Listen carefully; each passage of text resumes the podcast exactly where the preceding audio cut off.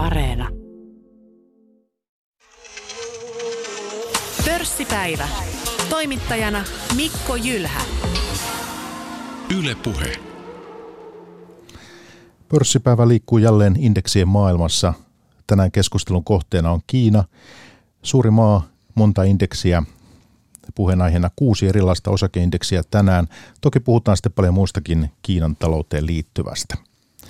Ja vieraana ovat senioristrategi Hertta Alava Nordeasta. Tervetuloa Hertta. Hei hei.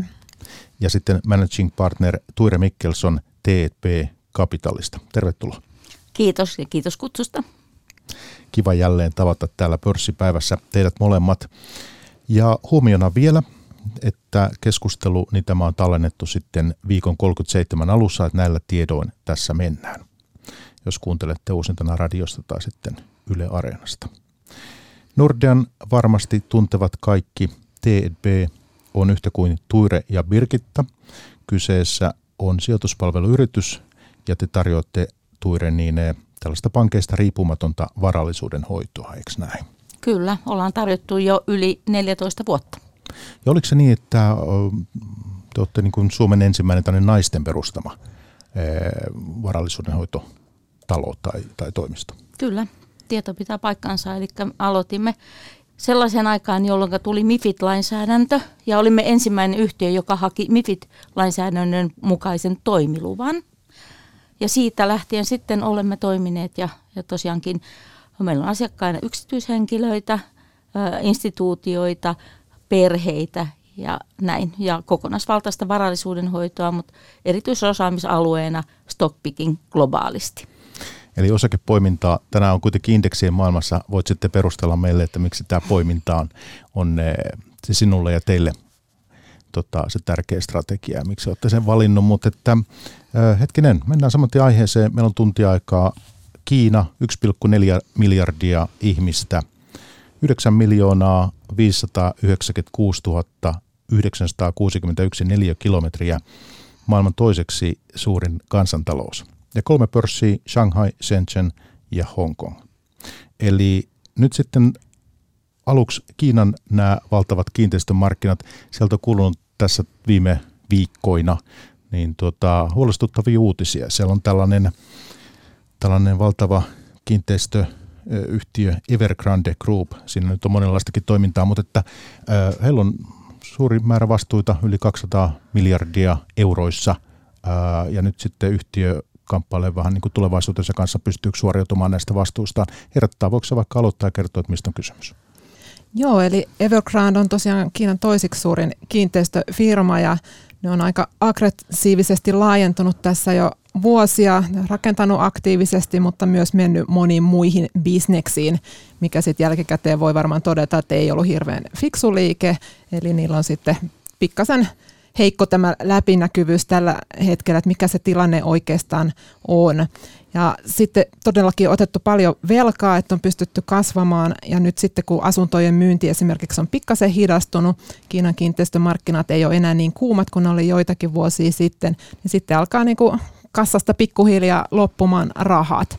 Ja nyt on vielä sitten joissakin paikoin on niin regulaattori laittanut vähän jotain myyntirajoituksia joillekin kiinteistöille, koska sitten Evergrandilla on sitten velkaa paljon näille alihankkijoille, rakentajille ja näin poispäin, niin se sitten kärjistyy ja sitten lehdissä kerrotaan, että Evergrande on vaikeuksissa, niin eihän kukaan tavallinen ihminen me ostamaan sellaiselta yhtiöltä asuntoa, varsinkin kun niissä yleensä pitää maksaa joku pieni osuus etukäteen, kun ei tiedetä, tuleeko siitä koskaan valmista. Eli aika hankala tilanne, miten tässä nyt sitten käy, niin kyllä mä itse uskoisin, että katsotaan, että Evergrande on vähän liian iso kaatumaan. Eli mä uskoisin, että sieltä tulee jonkinlainen tämmöinen valtiojohtoinen pelastuspaketti. Sijoittajat joutuu todennäköisesti vähän kärsimään, eli esimerkiksi bondeihin sijoittaneet niin ei varmaan saa koko pääomaa takaisin.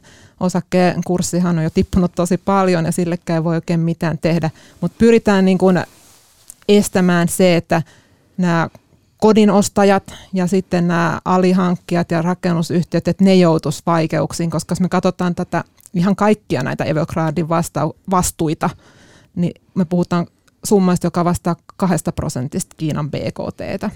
Niin kannattaako antaa mennä ihan niin kuin kontrolloimatta nurin vai kannattaako yrittää sitten jollain tavalla järjestellä tämä niin, että sitten päästään kohtuu kunnialla ulos, niin kyllä mä luulen, että tässä voi tulla jo kuukauden sisällä jotain pakettia. Mutta löytyykö Tuire sitten Kiinalla keinot, jotka tepsii? Kyllä, mä luulen, että tämä on, tai ensinnäkin mä sanon, että mä olen ihan samaa mieltä kuin Hertta siitä too big to fail. Mutta siellä on niin jänniä juttuja taustalla, että esimerkiksi kun kaikki tietää sen, että kuinka tärkeä mahti on kommunistinen puolue ja etenkin Xi Jinping, joka on nyt ihan oikeasti koko maan johdossa. Täällä löytyy mielenkiintoinen ö, yhtymäkohta Evergrandin perustajan välillä, joka oli muun muassa ainoana yritysjohtajana Tianmenin nyt juhlallisuuksissa Xi Jinpingin kanssa. Evergrande omistaa jalkapallojoukkueen, jonka fani Xi Jinping on. Eli täällä on niin laajat poliittiset connectionit, että et tota, kyllä, kyllä tämä pelastetaan jollakin lailla. Et sehän on totta, että 35 vuotta ö, sitten niin nuori köyhä poika – lähti ja velalla rakensi tämän. Ja hän on kommunistisen puolueen jäsen ollut koko ajan. Et kyllä täällä, koska maassa on tietty regiimi, niin se tukee sitä, että se ei, sille ei anneta käydä huonosti. Eli olette siis sitä mieltä, että tästä ei ole nyt lähdössä mikään suurempi tällainen finanssisektori ja globaalisti järkyttävä ketju?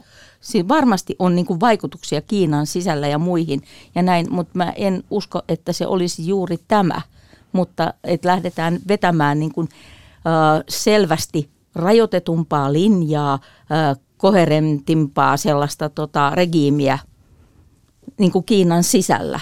Tämä on mun usko, uskoni, että tota, niin, että tämä on vähän samanlainen kuin tämä globaali tota, noin, ylivelkaisuus, niin jos joku lähtee nyt yhtäkkiä korottamaan hirveästi korkoja, niin mitä siitä seuraa?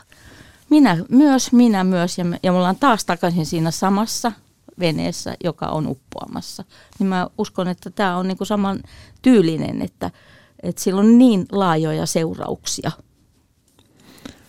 Joo, hyvä puoli tässä on se, että Evergrandilla kuitenkin on niinku sitä omaisuutta, eli sitä pystytään niinku myymään ja ei välttämättä ihan pilkkahintaa, mutta sen verran attraktiiviseen hintaan, että muita kiinteistöyhtiöt varmasti mm. kiinnostaa heidän projektit ja sittenhän heillä on niin kuin esimerkiksi sähkö, sähköautoja valmistava yhtiö, sekin varmasti kiinnostaa jotain, että niitä saadaan niin kuin myytyä ja sitten pankit varmaan niin kuin aina tehdään, niin vähän pidennetään maksuaikoja lainoissa ja ehkä vähän alennetaan korkoja ja näin poispäin, niin kyllä, kyllä siihen niin kuin keinot, keinot on.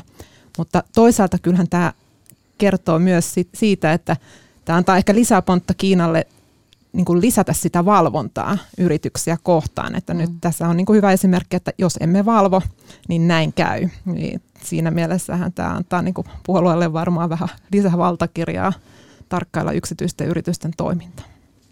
No se vielä tästä Evergrande liittyen, että onks, pitäisikö tätä ajatella tämmöisenä yksittäisenä tapauksena enemmän vai onko tämä osa laajempaa ongelmaa, joka on Kiinan kiinteistösektorilla?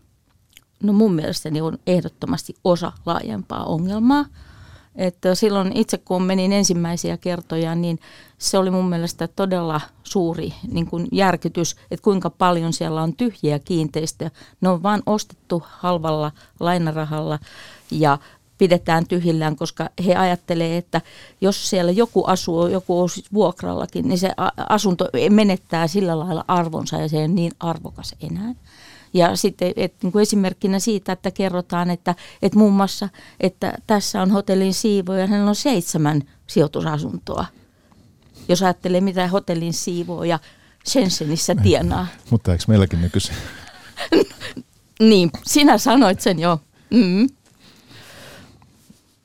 Niin, mutta eh, tosiaan se, että kuinka eh, niin kuin iso ongelma tämä on eh, sit kokonaisuuden kannalta ikään kuin tämä Evergrande, että onko tämä, miten herättää sinä ajattelet, että ovatko muutkin tämän alan toimijat niin vähän vastaavassa tilanteessa? No kyllä siinä aika paljon eroja kuitenkin on, että mun mielestä ehkä siis Kiinan kiinteistömarkkinoilla ehdottomasti on paljon huolia, mutta toisaalta voi ehkä ajatella, että mun mielestä ne joku viisi vuotta sitten tai näin, niin ne huolet oli vielä vähän isompia. Että siellä on kuitenkin sitten monet yritykset siirtynyt vähän niin kuin konservatiivisempaan suuntaan ja siellähän, sehän on aika fragmentoitunut markkina, että siellä on paljon, paljon pelureita, että ei voi kuitenkaan niin kuin yleistää, että itsekin kun aikoinaan on enemmänkin sijoittanut näihin Kiinan listattuihin kiinteistöyhtiöihin, niin kyllä, kyllä niillä on todella erilaisia strategioita. Tämä Evergrande on ollut ehdottomasti sieltä niin kuin aggressiivisemmasta mm.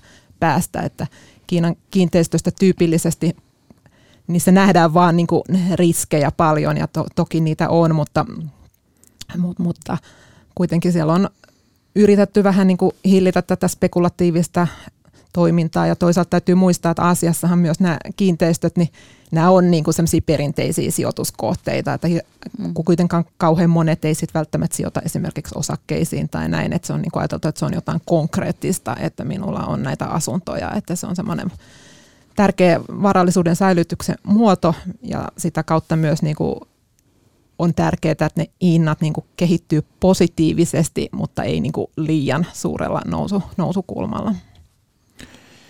Entä sitten tämä, jo tässäkin esille tullut tämä regulaatio, mikä saattaa hyvin nopeasti tietysti Kiinassa sitten muuttua, niin tähän on ollut yksi markkinoiden huolenaihe.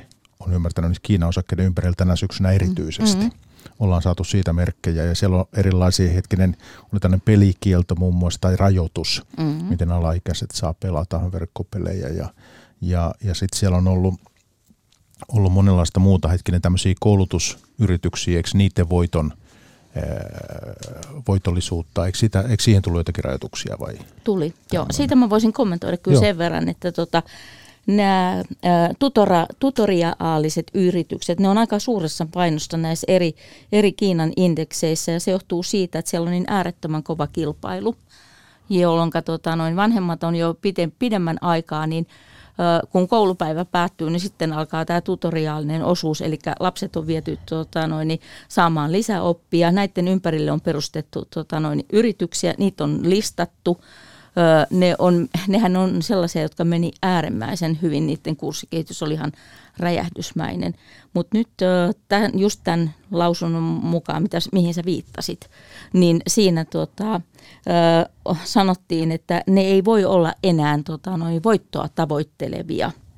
Ja siellä on niin kun sitten kiel, kielletty jo kouluissa, että ö, et poistettu kokonaan tämmöiset tuuttorajat ja tällaiset näin, jotka oli koulun ulkopuolella. Tämä on ollut siis valtava bisnes siellä on aivan, aivan järjetön, että, että muun muassa mä tiedän suomalaisia opettajia, joita on tota, noin, niin värvätty sinne erittäin paljon. No kun tällaista nopeasti muuttuvaa regulaatio on poliittista riskiä, miten Kiinaan tuota, uskaltaa sijoittaa? No kyllähän tämä on pelottanut varmasti monia ja jotkut on sitä mieltä, että Kiina ei ole enää sijoituskelpoinen. No itse on kyllä sitä mieltä, että se on jo pikkasen liioteltua. Eli tämä ehkä täytyy niin kuin ymmärtää, että mitkä nämä Kiinan tavoitteet on tässä takana. Eli Kiinan ei mun mielestä ole mitenkään niin kuin tarkoitus tässä tuhota näitä yksityisen sektorin yrityksiä, vaan tässä on näitä keskipitkän aikavälin tavoitteita. Että esimerkiksi just niin kuin nämä koulutuspuolen jutut, niin siinähän tavoitellaan niin kuin sitä, että syntyvyys saataisiin kasvuun, koska lapset tulee nyt liian kalliiksi, että niille pitää ostaa sitä sun tätä ja koulutus maksaa, kun otetaan näitä lisätunteja sitten pienestä pitäen. Eli se on, se on niin kuin yksi ja sitten tavallaan asuntopuolellakin, niin asuminen on liian kallista, niin sen takia halutaan rajoittaa niitä hintoja. Sitten varmaan jokainen vanhempi Suomessakin on sitä mieltä, että lapset voisivat käyttää aikansa hyödyllisemmin kuin pelata kännykällä kaiket illat pelejä, niin nythän Kiina laittoi siihenkin sitten tosiaan rajoituksia, että kolme tuntia viikossa on semmoinen sopiva määrä. Et tota, on vähän niin kuin hankala sitten tietysti sanoa, että miten paljon näillä on niin kuin tulosvaikutuksia näillä kaikilla toimilla, mutta kyllä mä niin kuin enemmän olisin sitä mieltä, että sanotaan, että nämä koulutussektorifirmat, niillä on ihan oikeasti tulosvaikutuksia, kun se tulos, tuloksen teko ei saa enää tapahtua. Mutta jos mietitään näitä niin kuin teknologiapuolen yrityksiä, niin en usko, että on mitään, niin kuin, tai verkkokauppayrityksiä, niin en usko, että on mitään niin kuin hirveän mullistavan suuria vaikutuksia sitten niin kuin keskipitkän aikavälin tuloksen tekokykyyn. Eli esimerkiksi niin verkkokauppapuolella oli just tämä niin kuin määräys, että ei saa sanoa, että ne siellä alustalla tavaroitaan myyvät toimittajat ei saisi myös muilla alustoilla myydä niitä tavaroitaan. Eli tavallaan tämmöistä niin kuin, sehän on niin kuin näiden pienten yritysten kannalta hyvä ja monilla näillä rajoituksilla on just tarve, niin kuin, että pyritään rajoittamaan näiden monopoliyhtiöiden toimintaa ja sitä, että ne väärinkäyttäisi sitä markkina-asemaa ja annettaisiin enemmän tilaa vähän pienemmille yrityksille sitten kasvaa. Ja myös sitten on näitä tulonjakoon liittyviä kysymyksiä, että näitä pyritään kanssa näitä elintasoeroja ja tämän tyyppisiä. Eli mun mielestä näistä on itse asiassa monet on sillä niin kuin keskipitkän aikavälin näkö, näkö, näkövinkkelistä niin kuin hyviä toimenpiteitä. Ja siitä kautta Kiinan sijoittavakin voi ajatella, että, että vaikka nyt ehkä tulee tappioita sinne portfolioon, jos on paljon kiinalaisia osakkeita, joiden arvo on laskenut, mutta kuitenkin nämä ehkä tekee niin kuin kestävämmän tästä tila, Kiinan talouskasvusta sitten keskipitkällä aikavälillä. Entäs Tuire? No sanoisin näin, että iso maa, joka on transformaatiovaiheessa ja silloin tietystikin tulee kysymykseen isot, isot liikkeet. Ihan samaa mieltä olen kuin Hertta siitä, että tota, noin, ei ole mit, mitään syytä paniikkiin, niin kuin panikoida ja nähdä näin, että meillä on kuitenkin äh, tota, maailman toisiksi suurin kapitalistinen maa, noin, ja, ja joka on tehty 30 vuodessa. Jenkeillä siihen meni 300 vuotta – mutta voidaanko me puhua siis kapitalistisesta maasta? Kyllä, kyllä varmastikin, mutta se on erilaista. Meidän pitää ymmärtää, että ei, ainakin mun mielestä niin kapitalismilla on monet erilaiset kasvot. Et meillähän on paljon yhtymäkohtia, että niin kuin esimerkiksi nyt tämä, kun me puhutaan kapitalistisesta maasta länsimaisessa mielessä, niin me hyväksytään muun muassa hyvinvointivaltion käsite ja pidetään huolta. Nythän tämä, tota, noin, niin nämä kaikki manöverit osaltaan johtaa siihen, että siellä pyritään laajentamaan sosiaalista turvaverkkoa, tasaamaan varallisuuseroja, jotka on aivan valtavat siis, ja on koko ajan kiihtyneet ja kiihtyneet. Se tuo toisenlaista stabiliteettia siihen. Se luo sitä kulut, siis Kiinasta pyritään tekemään kuluttajayhteiskunta. Ja se, se ei, ei, ei mene niin kuin helpoilla, helpoilla jutuilla, mutta sinne suuntaan ollaan menossa – ja sitten myöskin se, että ei välttämättä, kyllähän kapitalismia voi rakentaa myöskin kommunistin sin keinoin. Ollaan me se nyt niin kuin tietyllä tavalla nähty. Nyt sitä vaan vähän muokataan niin kuin toisenlaiseen uskoon. Että tämähän on, niin kuin mä luin just Harvard Business Reviewn tällaisen tutkimuksen, niin tämä on yksi niistä suurista harhakäsityksistä länsimaisilla ihmisillä, että kapitalismilla on vain yhdet kasvot, että, että se on vain mahdollista yhden regiimin alla. Hyvä kuuntelija, meillä on täällä menossa pörssipäivä ja tänään tosiaan puhutaan Kiinasta ja puhutaan seuraavaksi näistä Kiinaan liittyvistä osakeindekseistä. Vierana ovat, vierana ovat senioristrategi Hertta Alava Nordeasta ja sitten managing partner Tuire Mikkelson T&B Kapitalista. Ja tosiaan mennään näihin indekseihin. Tässä on kuusi, mitä käydään läpi, niin näistä ensimmäinen voitaisiin ottaa tällainen Nasdaq Golden Dragon – tällainen tota, kultainen lohikäärme. Eli Hertta, sä saat meille kertoa, että minkälainen indeksi? Joo, eli tätä voi nyt pitää indeksin, joka kertoo ehkä parhaiten tästä regulaatiotoimien vaikutuksesta. Eli tässä on nämä jenkkeihin listatut kiinalaisyhtiöt mukana ja just näihin yhtiöihin nämä regulaatio on iskenyt kaikkein pahiten. Et jos me katsotaan vähän pidemmällä aikavälillä tämän indeksin kehitys, niin sehän on ollut niin kuin ihan superhyvä, mutta sitten tuosta helmikuun huipusta, niin se tuli semmoisen 40 prosenttia alas, että nyt ihan viime aikoina se on vähän sen ehkä noussut siitä ihan pohjasta, mutta niin kuin aika iso liike, että kaikki muut indeksit liikkuu selkeästi vähemmän. Mutta siellä on just nämä isot verkkokauppayhtiöt ja nämä koulutussektorin mm. yhtiöt ja muita, että Jenkkeihin on listautunut hyvin paljon just tämmöisiä kasvuyhtiöitä Kiinasta osittain senkin takia, että Jenkkeihin on niin löysemmät listautumisvaatimukset kuin Kiinaan. No siis tämä, tämä indeksi koostuu yhtiöistä, joilla käydään kauppaa Yhdysvalloissa ja joiden liiketoiminnasta pääosa on Kiinassa.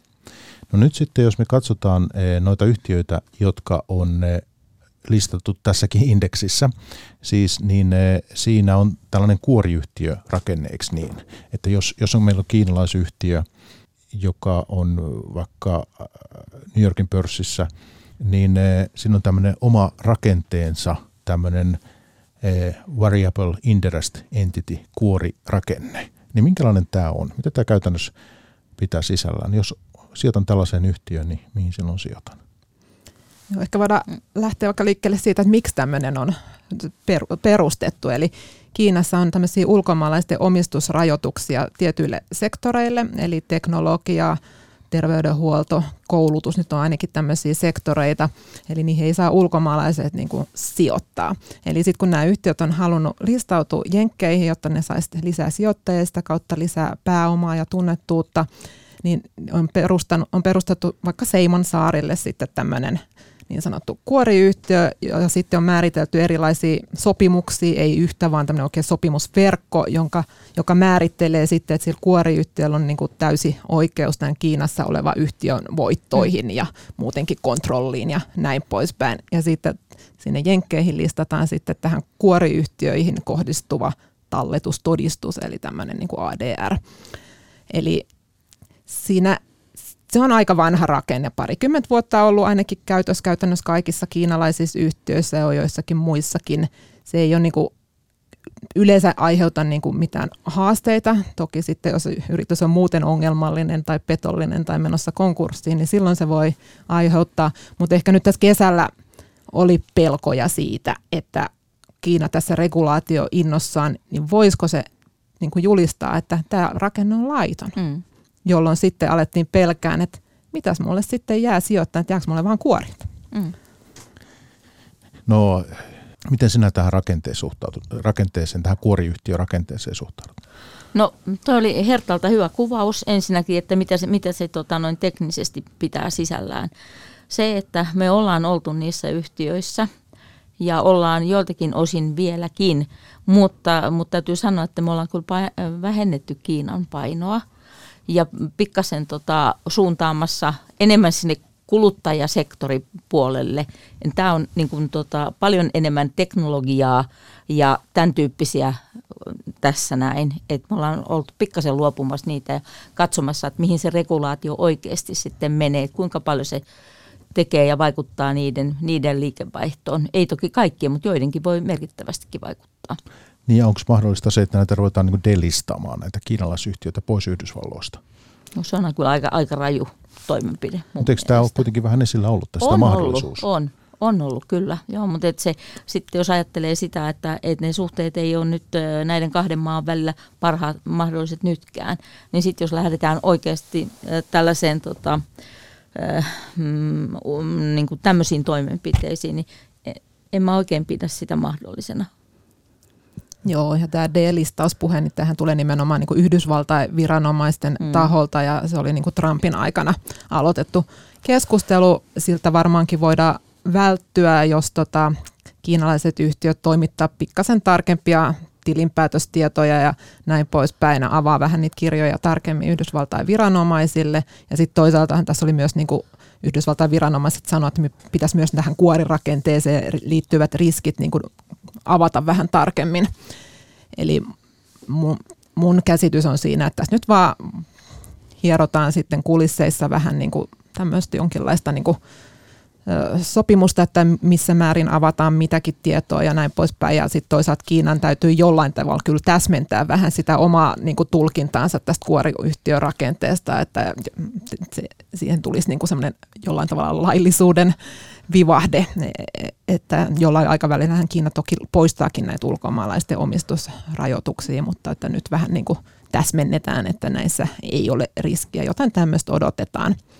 Mutta toki sitten varasuunnitelmanahan monet näistä kiinalaisista yrityksistä, niin nehän on viime aikoina listautunut, rinnakkaislistautunut tuonne Hongkongin pörssiin, että sitten on pyritty niin kuin poistamaan sitä riskiä, että jos sieltä tulisi kovasti poliittista painetta, niin Alibabahan on muun muassa mennyt ja JD.com mm. ja monet tämmöiset näin, että hän on ollut niin kuin Hongkongin pörssille, hän on ollut tosi huippujuttu, että sekin on listattu yhtiö, että siellä on tainnut kurssi noustakin aika, aika mukavasti, että siinä on niin kuin tullut yhä isompi kauppapaikka. Niin. Mä tuohon niin sanoisin kommenttina kyllä sen, että et, mm, et, tota, kyllä se on mun mielestä ollut enemmänkin niin kuin poliittista sapelien kalistelua se, että ruvetaan uhkaamaan, että okei, että sitten me heitetään teidät pois täältä tota, noin, maailman suurimmasta ää, tota, osakekeitaasta. Et sen ja sitten myös sen, että että kyllä varmastikin niin Kiinan hallinto on halunnut ja antanut hyvin selvästi ymmärtää sen, että listaus Hongkongiin on suotava. No sinä Tuire ja te ette ole lähtenyt sitten sijoittamaan näihin indekseihin, vaikka tähän kultaisen lohikäärmeeseen. Mm. Eh, miksi haluat olla liikkeellä osakepoiminnan kautta? Um, no oikeastaan sen takia, että, että tota, noin, niin, kaikki omenat ei ole tasalaatuisia ja, ja tota, indeksithän on, on tietyllä tavalla ö, kuvastaa sitä markkinaa, mutta ne kuvastaa sitä markkinaa. Pitää aina muistaa, että miten ne on rakennettu. Että siellä on että esimerkiksi vaihdon määrä, pää, tota, yhtiön koko, etc ei, ei se kerro siitä, että joku on tota, noin, niin indeksissä, niin ei se kerro siitä yhtiön laadusta sinänsä yhtään mitään. Nyt ollaan me sitä monta kertaa jo nähty. Ja, ja tota, myöskin se, että, että meidän asiakaskunta on aika paljon yrittäjiä ja heillä on omanlaisensa tietotaitoa jo ni, niiden tiettyjen asioiden ympärillä. Ja sitten ehkä sitten myöskin se, että et, tota, perkaamalla niin kun suhteellisen tarkasti laatuyhtiöitä. Että asiakkaalla voi olla tosi tärkeää se, että on, on tota kassavirtaa, rakennetaan selvää osinko, osinko tota salkkua, sitä, sitä jalostetaan ja näin. Et indeksithän ei ole niin kuin mitään muuta kuin ne kertoo sen juuri sen, mikä, tota, mitä niille indeksille on annettu lupa kertoa. Mutta eikö tätä kautta kuitenkin pystyisi rajasta riskiä aika paljon, jos miettii vaikka joku Lakin Cafe, eikö tämmöinen ketju Joo, ollut siellä paisotteli kyllä. niitä myyntilukuja mm, ja mitä se oli, mm. niin että jos olisi vähän laajempi ikään kuin se hajautus sitten, niin ei ainakaan tällaisia osuus sitten. Joo, se on totta, mutta et, mä sanon, että et vaikka me nyt tässä nyt puhutaan Kiinasta, mutta ei tarvitse mennä kuin Saksaan Wirecard, niin eikö siellä ollut tota, noin niin hyvillä, hyvillä ja säädellyillä markkinoilla, niin sattui tämmöinen kämmi. Mutta mut harvinainen kuitenkin. Harvinainen kuitenkin, sen myönnän. Joo, totta kai. Mutta tota, se, että ö, monesti niin, niin se, että semmoinen vastavirtaan kulkeminenkin, niin siinä on, on niin kuin omat hyvät puolensa, koska ö, esimerkiksi jotkut yhtiöt pienemmät yhtiöt tai jotkut uudet toimialat ja näin, niin ne jää kokonaan sinne tota, katveeseen. No tuliko esimerkiksi teillä portfolioon, tuliko hittiä tuosta, kun ne, noita koulutuspalveluyhtiöitä ruvettiin sääntelemään, niiden voitollisuutta? Meillä ei ollut niitä. Just. Eli, eli te säästyitte siltä? Me säästyttiin siltä jo, että, et, ja täytyy muistaa, että me ollaan kuitenkin ollut suhteellisen rajatusti Kiinan markkinalla, mutta ollaan oltu ja, ja tota, no, kyllä mä pidän sitä edelleenkin hyvänä markkinana ja sitä, äh, mitä siellä tapahtuu, niin se on hyvä indikaattori, mitä Aasiassa tapahtuu, hyvä indikaattori siihen, että et, tota, mitä muualla maailmassa tapahtuu. Se on erilainen ajattelutapa. Otetaan sitten nämä Kiinan pörssit, kolme pörssiä, niistä suurin on Shanghain pörssi ja siellä toi indeksi SSE Composite, niin tämä on siis tämä Shanghain pörssi markkina-arvoltaan maailman kolmanneksi suurin pörssi, näin mä katsoin ennen lähetystä mm. tuota, yhdysvaltalaisten jälkeen ja, ja sen historia ju- juontaa juurensa miten se on, viimeksi avattiin sitten vallankumouksen jälkeen niin 90-luvun alkuun. Niin, Mut, mutta ensimmäiset kaupat tehtiin 1860. Joo, mutta siinä oli pieni breikki sitten 4 pieni, jälkeen. pieni breikki, joo. Kulttuurivallankumous Jotain pientä, pientä oli menossa joo. siinä. Tota, e, mutta nyt sitten niin, minkälainen paikka se tänään on noin muuten, niin mitä meillä syytä tässä Shanghain pörssistä, Hertta vaikka niin jotain sillä? No sitähän siinä on mukana tämmöisiä isoja valtioomisteisia yhtiöitä. Pankit on erittäin iso sektori siinä. Sitten on näitä öljypuolen valtion yhtiöitä. Eli sanotaan semmoista niin kuin vähän jähmeitä kiinalaisia yrityksiä, jos näin nyt voi sanoa.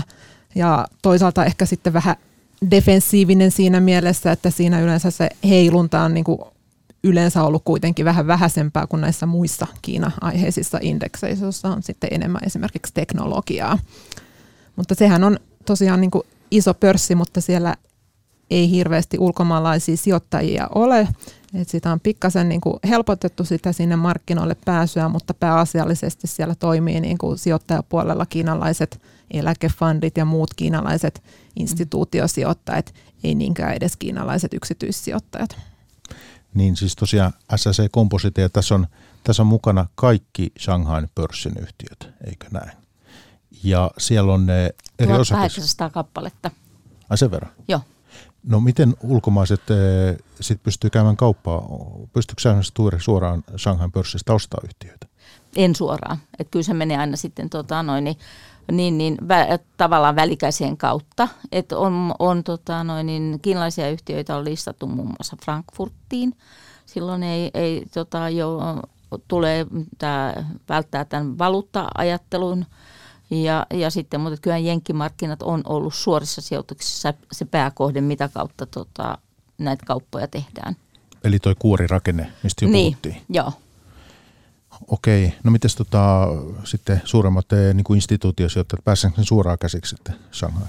Joo, siinä on semmoinen niin qualified investor, joku tämmöinen järjestely tavalla, että sun pitää niin kuin hakea semmoista sijoittajalupaa ja sitten tota, siinä on niin kuin tiettyjä hankaluuksia, mutta että se on kuitenkin nyt viime vuosina tullut niin kuin mahdolliseksi ja aika monilla rahastoilla nykyään on joitakin sijoituksia niin kuin näissä Manner-Kiinan pörsseissä johtuen muun muassa siitä, että ne on otettu mukaan näihin äh, esimerkiksi näihin MSCI-indekseihin, eli tavallaan jos seuraa indeksiikin, niin siellä on sitten vähän pakko olla, että se ei tosiaankaan ole ihan niin suoraviivasta kuin muille markkinoille tai Hongkongin sijoittaminen, mutta kyllä se, kyllä se niin kuin onnistuu. Ja se avautumiskehityshän on niin kuin iso juttu, semmoinen, mikä edistyy tässä seura- ehkä seuraavan kymmenen vuoden aikana niin kuin aika paljonkin ja se tarkoittaa sitä, että Kiinan paino näissä erilaisissa indekseissä tulee nouseen niin kuin ihan huikeasti, jolloin mm. sitten niin kuin vaikka sijoittaisi globaaliin osakerahastoon, niin kymmenen vuoden päästä sitäkin kautta saa jo vähän isomman,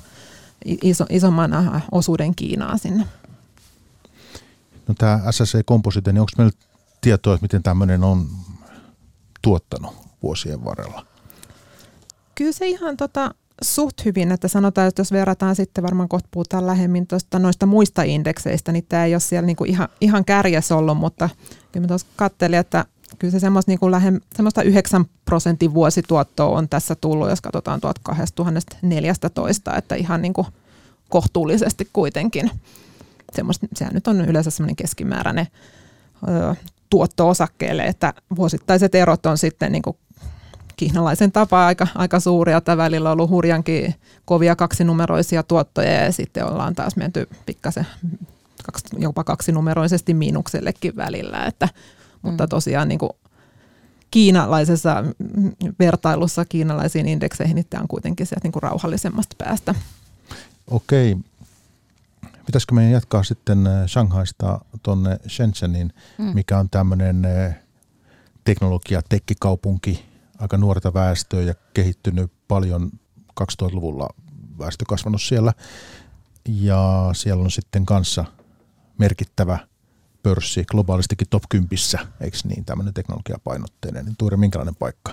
Tai etelä, eteläisessä Kiinassa, eikö niin? Kyllä, Guangzhou maakunnassa, tota, noita provinssissa. Niin, tota, mm, ö, erittäin mielenkiintoinen pörssi. Olen itse käynyt siellä Birgitan kanssa ja tota, mm, se, että mitä, e, mitä yhtiöt sinne on listautunut, niin se ne on just näin, niin kuin sä sanoit Mikko, että, että näitä tota, ä, teknologia juttuja ja, ja tota, se, että volatiliteetti on on tota, noin, se ei ole heikko hermo sille ollenkaan.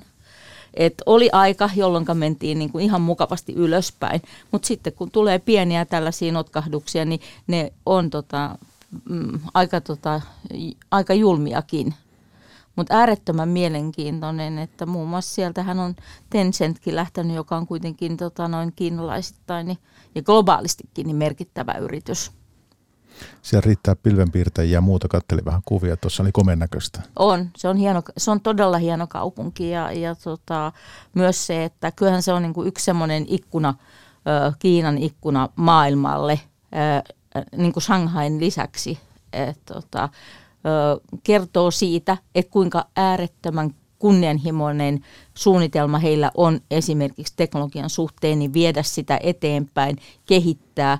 Ja monissa niin kuin esimerkiksi tota, noin, niin, noit, tota, EV-autoissa, eli sähköautoissa, niin näiden 5G-kommunikaatio on jo ihan toista luokkaa kuin mitä Jenkeissä on tänä päivänä. Parikin indeksiä siellä. Siellä on tämmöinen SZSE Composite ja sitten Component. Tämä ensimmäinen sisältää kaikki Shenzhenin pörssiyhtiöt ja jälkimmäinen sitten 500 Shenzhenissä listattua yhtiötä. Niin miten sitten tällaisia seuraatte? Onko mikä painoarvo näillä esimerkiksi Hertta sinulle on? Toi on just vähän se hankaluus, että kun tuonne on vaikea suoraan sijoittaa, että sitä ehkä on enemmän katsonut semmoisena vähän mm. tunnelmaindikaattorina mm. tästä kiinalaisten piensijoittajien meiningistä, eli tosiaan just toi Shanghai oli enemmän näitä kiinalaisia instituutioita täynnä, niin täällä sitten ne piensijoittajat on sitten niin kuin dominoi varmaankin näitä volyymeja, eli siellä on sitten just tosiaan näitä tämmöisiä yksityisissä omistuksessa olevia yhtiöitä ja paljon niin kuin vähän pienempiä. Siellä on niin kuin joitakin nimiä, jotka nyt on niin kuin itsekin tietää, mutta paljon on todellakin sellaisia mm. yhtiöitä, joista ei ole koskaan niin kuin kuullutkaan. Että se on, se on niin kuin välillä mennyt niin kuin kyllä todella paljon paremmin kuin tämä Shanghai ja sitten taas todellakin, niin kuin Tuira sanoi, niin välillä sitten mennäänkin vähän, vähän heikompaan, että, että ei missään nimessä. Että varmaan sieltä, niin kuin, kun aina puhutaan tästä, että kiinalaiset valitsee näitä yksityissijoittajat, näitä osakkeita niin kuin T-lehtien tai joidenkin hauskojen nimien perusteella, niin se kaikki maine aika paljon varmaan liittyy nimenomaan tähän Shenzhenin pörssiin. Mm. No siellä on tietysti hyvä muistaa, että tota, noin, niin, Kiinan, Kiinan pörssissä niin punainen nuoli ylöspäin, niin se tarkoittaa kurssinousua. Ja vihreä nuoli alaspäin, kurssilaskua. Eli tämä viittaa tietysti siihen kiinalaiseen kulttuuriin. Eli punainen väri on, on tota, tietää suotuisuutta, hyvää elämää ja menestystä. No näistä indekseistä vielä, niin onko niistä tuotoista jotakin, mitä voitte jompikumpi sanoa, että – Joo, no kyllä mä katselen, että toi Shenzhen, niin se on semmoisen 15 prosenttia suunnilleen vuodessa tuosta mm. tuottanut, että selkeästi Oho. enemmän kuin toi Shanghai. Mm. Että kyllä se ja, niinku... ja tämä on tämä komposite, missä on kaikki yhtiöt mukana vai? Joo, Joo se on se indeksi. Eli siellä kun on näitä kasvuyhtiöitä, niin kyllähän se varmaan kertoo, että ne on kasvanut ja sitten mm, nämä on ollut... Puoli tuhatta mm, firmaa siinä. Niin, sanoiko se 15? Suunnilleen 15 prosenttia vuosittain tuottanut, että selkeästi enemmän kuin nämä Shanghain valtionyhtiöt. Kuulostaa kovalta. Sanokaa toki, jos tulee Shenzhenistä vielä jotakin mieleen tässä lähetyksen aikana, mutta voi taas ottaa tietysti tärkeä myös tämä Hongkongin pörssi nyt sitten. Ja onko jatkossa vielä nykyistäkin tärkeämpi? No, mikä sen asema tulee olemaan ja mikä se on? No ainakin Kiinalla on selkeä halu tehdä siitä Aasian finanssikeskus. Se on aika selkeästi sanottu. Se, että tuleeko se toteutumaan, niin sitä on mun mielestä vähän vielä vaikea, vaikea sanoa, että, et, mutta pyrkimys siihen ja, ja kaikki tällainen niin on kyllä selvästi, selvästi olemassa. Mutta äh, tota, toi, ei ole tuo Hongkongin tilanne mennyt kyllä ihan niin kuin, äh, kauhean äh, sillä lailla smoothly, että, että on, on mä luulen, että sillä on hieman pidempiä vaikutuksia tällä Kiinan aggressiivisella politiikalla Hongkongiin tota, liittämiseksi tosi tiiviisti mennään Chinaan. Ja, ja tota, et se voi niin kuin kyllä hidastaa, koska esimerkiksi nyt, niin jos ajattelee sitä, että, että tota, kuinka paljon kiinalaisten varallisuus on kasvanut, niin viime vuonna niin hongkongilaisten varallisuus on vähentynyt miinus 7 prosenttia. Sieltä on lähtenyt paljon tota, noin niin, varakkaita kiinalaisia lähteneet muualle, etupäässä Lontooseen ja sitten tota, Australiaan. Eli kyllä siinä, ja, ja sanotaan, että, että yrittäjiä lähtee paljon sieltä sellaisia, joilla on niin kuin sitä potentiaalia. Jos mietitään ihan sitten pörssikaupan näkökulmasta, mm. Tietysti toi on semmoinen asia, että riittäisi paljonkin keskusteltavaa sitten, mikä, mikä Hongkongin asema on ja näin, mutta se, että jos pörs, pörssikaupan näkökulmasta miettii, niin se, että ainakin kauppapaikkana se on huomattavasti avoimempi, eikö näin ole? On ollut. On ollut. Niin. Mutta jos tää, tämä tota, regiimi halutaan tuoda myöskin sinne, niin jotenkin tuntuisi aika luonnolliselta, että se myöskin rajoittaa jonkun verran sitä avoimuutta ja tuo myös sen poliittisen ö, mm, niin kuin johdon sinne ja siihen, siihen tota, finanssikeskukseen. Mutta eikö kuitenkin ulkomaiset sijoittajat ole aika tärkeitä myös Kiinalle ja eikö Hongkong kuitenkin aika merkittävä siinä? On, mutta, mutta tota, kyllä mä sanoisin, että Kiina alkaa olla jo niin iso talousmahti, että että, että silläkin on jo oma painoarvonsa, että mitä, mitä se tekee, että ei voi, voi enää ajatella ihan niin, että ulkomaiset sijoittajat on, on niin kuin se tosi tärkeä. Et, et jos siitä saadaan rakennettua Aasian finanssikeskus, niin sehän on tosi hieno juttu. Mutta siihen liittyy tätä epävarmuutta Kyllä, nyt. mun mielestä liittyy. Entä Hertta?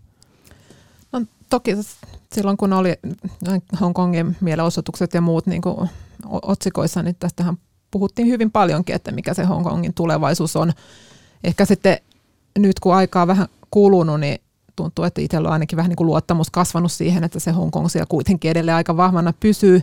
Ja nythän tosiaan kun on tullut sitten näiden kiinalaisten yhtiöiden rinnakkaislistauksia sinne, niin se on tavallaan niin kuin ainakin pörssinä kukoistanut hyvinkin ja manner-kiinalaiset on alkanut sijoittaa sinne enemmän. Sitten tietysti niin kuin vaikeahan meidän on ihan, ihan niin kuin sanoa, mikä se Kiinan tavoite on, mutta kyllä mä uskon, että lähiaika, lähivuosina kuitenkin se, että Kiinalla on niin kuin Hongkong, jossa on niin kuin, voidaan käydä dollarikauppaa ja muuta tällaista ja vapaat pääomaliikkeet, että se tulee edelleen olemaan niin kuin tosi tärkeä ja siitä ei voida luopua ja sitä ei voida päästää niin kuin, niin kuin kuihtumaan. Et toki siinä rinnalla yritetään kehittää Shanghaista tätä uutta finanssikeskusta, mutta kyllä, kyllä mä niin kuin näkisin, että se Hongkong siinä edelleen pysyy. Toki sitten tämmöiset paikat niin kuin Singapore ja muut, niin yrittää sitten niin kuin mm. ottaa sitten itselleen niin kuin sitä bisnestä siellä, mutta ehkä ihan hirveän suuressa määrin se ei ole niin kuin vielä onnistunut. Että siis kyllä niin kuin sanotaan, että varsinkin instituutiosijoittajalle, niin Hongkong on hyvin helppo paikka toimia, että siellä on itsekin muutaman kerran avannut näitä osakesäilytyksiä ja näin poispäin historiassa rahastoille, niin tota, se sujuu ihan suitsait sukkelaan, että siinä ei ole niin kuin mitään ongelmaa ja kaikki selvitys ja muu tämmöiset, niin se sujuu niin kuin hyvin. Että, mutta to, toki, toki se on niin kuin hankala sitten, just jos aivovuoto jatkuu Hongkongissa, Hongkongista, mm. että mikä mm. sitten se sen kaupungin tulevaisuus on, niin kuin Tuire sanoi. Että, mutta mutta toisaalta taas on siellä ihmisiä, jotka on myös siihen tyytyväiset, että olot on nyt niinku rauhoittunut. Että, mm. että kyllähän Kiina siihen päämääränsä pääsi, että kadut on taas rauhallisia näillä tiukemmilla toimenpiteillä. Mm. Indeksin näkökulmasta siellä on tämmöinen jo vuodesta hetkinen 69 sinne juurensa juontava Hang Seng-indeksi. Ja tota, tämä on vähän tämmöinen, on ymmärtänyt Dow Jones-tyyppinen, siinä on 50 yhtiöä. Mm. Ja tota, minkälainen, mistä tässä on kyse? Kumpi haluaa meille kertoa kuuntelijoille? Kerta voi kertoa, koska sä oot enemmän indeksi-ihminen. Joo. No, siinä on myös näitä isoja yhtiöitä, että siinä on muun muassa niin kuin HSBC ja AIA, tämmöinen iso vakuutusyhtiö ja muuta, tämmöistä niin kuin perinteistä finanssivakuutusyhtiöä ja muitakin. Ja se kehityshän ei ole ollut mitenkään niin kuin kovinkaan hyvä, että siellä on semmoinen keskimääräinen vuosituotto ollut vain 2 prosenttia, eli mm. selkeästi heikommin kuin nämä Manner-Kiinan mm. pörssit, ja se aika paljon johtuu just sitten näiden isojen finanssipuolen yhtiöiden heikosta kehityksestä. Mm, se on lähinnä semmoinen kuin tota, noin blue chip indeksi mun mielestäni. Joo, että et toki siellä nyt on Tencentit ja nämäkin nykyään mukana, Joo, mutta et se vähän niinku niin. piristänyt sitä, ja Alibaba tullut, että se on niinku selkeästi niinku piristänyt sitä, mutta et ehkä aikaisemmin se oli just semmoinen vähän niinku tylsä, että just jos halusi niitä mielenkiintoisia juttuja, niin niitä mm. ei kyllä sieltä mm. sitten löytynyt. Mm. No hyvä, tässä on vaan siis tota, tosiaan 50 yhtiötä, mutta kaiken kaikkiaan tuolla Hongkongissahan on niinku valtava määrä, eikö se ole? Puhutaan tuhansista kai. Kyllä, joo parit indeksit tähän vielä, vaikka eh, CSI 300. Tämmöinen tota, on olemassa. Tätä on luonnehdittu S&P 500 se vastineeksi ja siis Tämä on siis Manner-Kiinaa nyt sitten ja siellä on toi 300 yhtiötä, niin Mm. muutama sana siitä. Joo, eli se on niinku, siihen on Shenzhenin ja Shanghain pörssin 300 suurinta yhtiötä laitettu. Ja se on oikeastaan se, mitä niinku itse esimerkiksi seuraan niinku enemmän. Et mä joskus takavuosina ehkä sitten tuli katsottua just Shanghaita ja Shenzhenia, mutta nyt ei enää ehkä sit seuraa niin paljon niitä, vaan niinku katsoo vaan tätä vähän niinku indikaattorina, että mikä siellä se Manner-Kiinan, Manner-Kiinan meno on ollut. Ja se on tota ihan, se on itse asiassa tuotto ollut siinä aika sama kuin tuolla Shenzhenissä, että semmoista 15 prosenttia, että siinä ehkä kuvastaa, että siihen on sit Mm. valikoitunut niin kuin ne parhaat, parhaat yhtiöt. Ee, toi oli toi CSI 300, ee, mutta sitten vielä on tämmöinen MSCI China. Ja tämä on nyt sitten tota, hetkinen, tässä on monenlaista, onko mulla on tämmöinen tieto 700, yli 700 Yhtiötä, Yhtiötä. kyllä joo. mukana joo. tässä. Eli se on tämmöinen ko- koottu tota, noin, niin Shanghaista, Shenzhenistä ja sitten siinä on tota, noin Hongkongia ja sitten tota, list, ne, joita on listattu nyt USAhan, niin sellaisia yhtiöitä. Se aika lailla kuvastaa sitä, että jos suomalainen sijoittaa Kiinan rahastoon, niin tämä Se on, on se, se. universumi, Joo, mitä hän kyllä. silloin ostaa. Ja mun mielestä se on ehkä niinku sillä lailla just se paras, paras äh, niinku indeksi oikeastaan seuratakin just, että siinä on sitten näiltä eri markkinoilta ne yhtiöt, joihin ulkomaalainen sijoittaja voi sijoittaa. Mm. Eli esimerkiksi just sieltä Ma- Manner-Kiinan pörsseistä on mukana vain sellaisia yrityksiä, joihin sitten pystyy niinku sijoittamaan ja ne on kohtuu pienellä painolla, mutta on kuitenkin mukana ja sitten tosiaan pääosa on niinku Hongkongissa olevia yhtiöitä ja sitten voi olla sitten näitä Yhdysvaltoihinkin listattuja, mutta että sit, sitä, niinku, sitä seurataan paljon just, koska se hallitsee sitten tätä rahastosijoittamisen maailmaa. Niin ja kattaa, onks, t- mulla on tämmöinen tieto poimittuna jostain Mm. mm. tuolta verkosta, että 85 prosenttia kattaa siitä universumista, eli hyvin laaja. Joo, kyllä. laaja. Sitten onko siitä tuotosta vielä tämä MSCI Kiina, niin onko siitä jotakin herttä sulla siellä kättä pitempää? Joo, no kyllä se on tainnut semmoisen suunnilleen 12 prosenttia tuossa vuosittain tuottaa, että mennyt ihan mukavasti. Että sitähän on vetänyt just paljon nämä Tencent, Alibaba, ää, Meituan, mm. mitä näitä on tämmöisiä uuden talouden yhtiöitä. Että tämähän on itse asiassa sellainen indeksi, että jos katsoo ihan niin kuin globaalisti, että mistä indeksistä saisi niin kuin suurimman painon näihin niin sanottuihin uuden talouden Mm. mm. yhtiöihin, niin tämä on varmasti ihan kyllä siellä kärjessä, että siinä on todella paljon just näitä erilaisia verkkokauppayhtiöitä ja peliyhtiöitä ja muuta tällaista, että sillä on mennyt, hy, me- mennyt sen takia hyvin, paitsi nyt ihan viime aikoina sitten. Eli jos yksityissijoittajakin kuuntelee ja pohtii eri, eri vaihtoehtoja, niin pörssipäivä nyt ei anna sijoitusvinkkejä, mutta että tämä on esimerkiksi semmoinen, mihin kannattaa huomioon varmaan kiinnittää. Juu, ehdottomasti. Mm. Okei, hei, nyt ollaan saatu tässä nämä kuusi indeksiä äh, käyty läpi. Miltä se näyttää tuleva?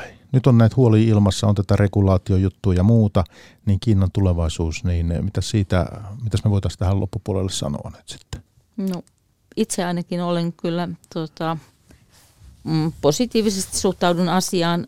Voi kestää jonkun aikaa ja varmastikin tulee, tulee niin kuin erilaisia öm, mutkia matkaan, mutta kaiken kaikkiaan se, se muutos siitä valmistavasta ö, hikipaja Kiinasta teknologia Kiinaksi, ja joka tota, myöskin lähtee pitämään kansalaisistaan huolta, edesauttamaan varallisuuserojen kaventumista, joka taas luo poliittista stabiliteettia, joka taas mahdollistaa entistä niin kuin mm, semmoisen pysyvämmän ö, olotilan taloudelle ja sen kehittymismahdollisuuksen, niin kyllä mä näen tämän kaiken, kaiken nämä tällaiset muutokset niin positiivisina asioina ja suhtaudun positiivisesti. Mutta sitten nämä ESG-huolet ja ihmisoikeudet ja kaikki tämä, kyllähän Joo. tämä tietysti on, liittyy Kiinaan sitten kanssa, miten ihmisiä kontrolloidaan ja Totta kai. tilanne Joo, kaikki. kyllä. Nämä on, nämä on sellaisia asioita, jotka tulee tota, ilman muuta esille ja, ja näin, mutta kun ei mitään, mitään hyvää voi rakentaa yhdessä päivässä, niin pitää olla mun mielestä aika tyytyväinen sitten myöskin sellaisiin as, askeleisiin, jota otetaan kohti sitä hyvää. koska sitä kautta myöskin rakennetaan sitä, sitä tota, noin pidempää ja parempaa jatkumoa. Mutta ei näitä asioita tietysti pistä, pidä pistää penkin alle eikä unohtaa. Voiko osakepoiminnalla mielestäsi kuinka hyvin sitten ottaa ikään kuin kantaa? Tietyllä tavalla voi. Kyllä, joo, sen, ja se on yksi osakepoiminnan niin kuin näitä tällaisia perusteita, että miksi osakepoimintaa tehdään ja miksi ihmiset haluaa, että he, heidän varansa on sijoitettuna tiettyihin yhtiöihin. He, se so, ne sopii heidän arvomaailmansa ja mun mielestä se tulee entistä tärkeämmäksi nyt ja on tullut tärkeämmäksi tämän tota, noin, kestävän kehityksen ESG-asioiden myötä – et tota, siinä mielessä niin indeksit ei ole kyllä mikään paras vaihtoehto lähteä hakemaan sitä kestävää ja, ja tota, mm, kestävää niin kuin sijoittamisnäkökulmaa salkku. Oletko Hertta samaa mieltä? No, nykyään niin kuin aika paljon on myös näitä niin kuin kestävän kehityksen indeksejä, jotka tavallaan niin kuin huomioi sen ja ehkä meilläkin niin kuin yleensä se lähestymistapa, että me kyllä suositaan semmoista niin hyvin hajautettua sijoittamistapaa, jolla, jotta tota, vähennetään ne yrityskohtaiset riskit, mutta sitten kuitenkin tavallaan katsotaan aina ne yksittäisen sijoituskohteen vastuullisuus ja sitten ihan joitakin toimialoikin tietysti suljetaan täysin pois. Mutta tota, se, on, se on vähän just sitä niin kuin tasa, tasapainoilua siinä, että on ihan hyvä tehdä niitä aktiivisia valintoja, mutta sitten kuitenkin se hajautus on niin tosi tärkeää ja riippuu myös siitä, että paljonko sijoittaja haluaa itse käyttää aikaa sen salkunsa hoitamiseen. Et jos ei niin halua päivätöikseen seurata sitä omaa sijoitussalkkua, niin silloin on kyllä ihan järkevää ottaa sinne vähän Tällaisiakin ihmisiä on olemassa. niin. niin. Et silloin, jos ei ole tosiaan aikaa, niin silloin indeksi indeksiä lähellä tuot, olevat tuotteet on varsin hyviä, ellei sitten halua palkata jotain tuiren tapaista henkilöä hoitamaan sitten täysipäiväisesti niitä omia sijoituksia, mutta kyllähän ne kuitenkin niin kuin pitkällä aikavälillä niin ne indeksituotot, niin ne on, ne on niin kuin ollut, ollut tosi hyviä ja pitää olla tosi hyvä stockpickeri, että niitä pystyy sitten päihittämään. No mikä, miten muuten niin kuin näkemyksesi Kiinasta ja Nordean näkemys Kiinasta nyt syksyllä 2021? No se on semmoinen aika neutraali näkemys, että Kiina on ollut ehkä vähän kans poissa fokuksesta tänä vuonna sen takia, että meillä on ollut niin ylivertainen talouskehitys Yhdysvalloissa, mm. jolloin sitten maailman suurimmat sijoittajat on kuitenkin Yhdysvalloissa edelleen, niin sitten miksi mennä merta edemmän skaalaan, jos tota oma kotimarkkina tuottaa tuommoisia BKT-kasvulukuja ja muita hyviä tulosnumeroita ja regulaatio-ongelmatkin on ollut pienempiä siellä, mutta tämähän alkaa pikkuhiljaa sitten taas niin kuin muuttuu, että ensi vuonna nyt pitäisi olla sitten taas enemmän niin kuin se kasvu sitten kovempaa siellä kehittyvillä mailla, mukaan lukien Kiina, että kun sitten tämä kasvu vähän niin kuin tasaantuu täällä länsimaissa, että sekin voi sitten tuoda taas vähän niin kuin semmoista positiivista huomiota. Ja sitten tietysti ihan arvostus mielessä, että kyllähän tämmöinen, jos tota, Yhdysvalloissa esimerkiksi kurssit noussut paljon, niin kyllähän siellä niin kuin arvostusero sitten taas suhteessa Kiinaan, jossa myös tuloskehitys on ollut ihan hyvää, mutta kurssit on tullut alas, niin se on sitten vähän kasvanut. Että siinä niin kuin varovaisen positiivinen, mutta toki ei kannata niin kuin liian isosti koskaan olla mukana Kiinassa ja varsinkin nyt kun tämä niin sanottu otsikkoriski tulee tässä varmaan niin kuin säilymään.